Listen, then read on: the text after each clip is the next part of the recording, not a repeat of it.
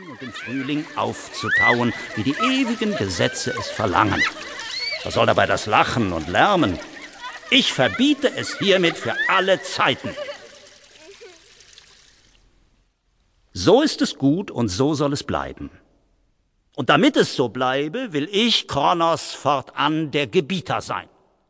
Weh dem, der sich meinem Willen widersetzt. Denkt an die Hundertarmigen und ihre Strafe.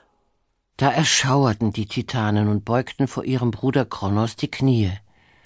Kein Jauchzen klang mehr über die Erde, nur die Meere rauschten, und drüber hin heulten die Winde und dröhnten die Donner und klirrten die Sterne. Und über all dem schwieg das eiskalte All. Die Titanen zogen sich in ihre Grotten zurück, wo sie statt sechs nun sieben Tage der Woche im Dämmerschlaf hausten. So lebten sie abermals Millionen Jahre. Auch das Titanenpaar Japetos und Themis hatte Kinder, zwei Söhne, Prometheus und Epimetheus. Und wenn sie sich auch im Aussehen wie Brüder ähnelten, so waren sie doch grundverschieden. Während Epimetheus es liebte, zufrieden und satt im fahlen Tag der Milchstraßengrotte zu liegen, mochte Prometheus dies träge Dasein nicht leiden. Wann immer er konnte, stahl er sich zur Erde hinunter. Oh, durch die sonnenheißen Steppen des Südens oder die schneeglitzernden Tundren des Nordens mit den Winden um die Wette zu stürmen und dabei lachen und jauchzen und schreien. Ach, ich, ich will die mein ganze Bruder, Welt... warum treibst du so törichte und unnütze Dinge? Hat nicht Kronos dies alles verboten? Ich weiß es nicht, Bruder. Ich kann nicht anders. Ich halte dies Herumdösen einfach nicht aus.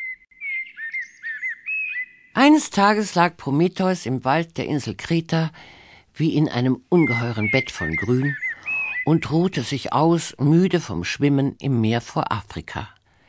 Er wollte gerade schlafen. Da sah er dicht vor sich in der grünen Unendlichkeit ein winziges rotes Sternchen. Und daneben ein zweites. Und daneben ein drittes. Ei, was ist das? So etwas Wundersames und Schönes habe ich noch nie gesehen. Ich danke dir, liebes Kind, für diese Worte. Wer bist du, der da spricht?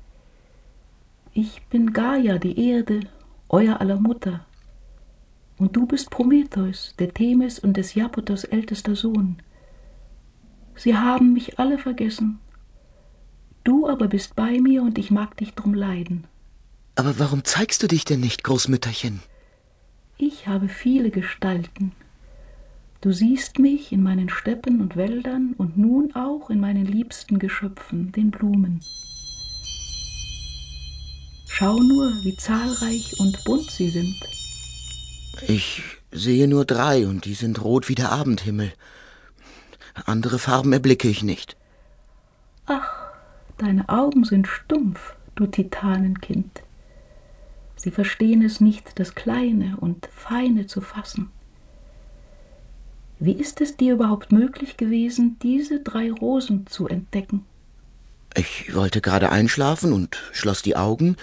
Da entdeckte ich dies Wunder, das du Rosen nennst. Du tatest die Augen zu, da wurden sie klein. Aber nicht klein genug, um das tausendfach bunte aufzunehmen, das ich durch diesen Wald gewirkt habe.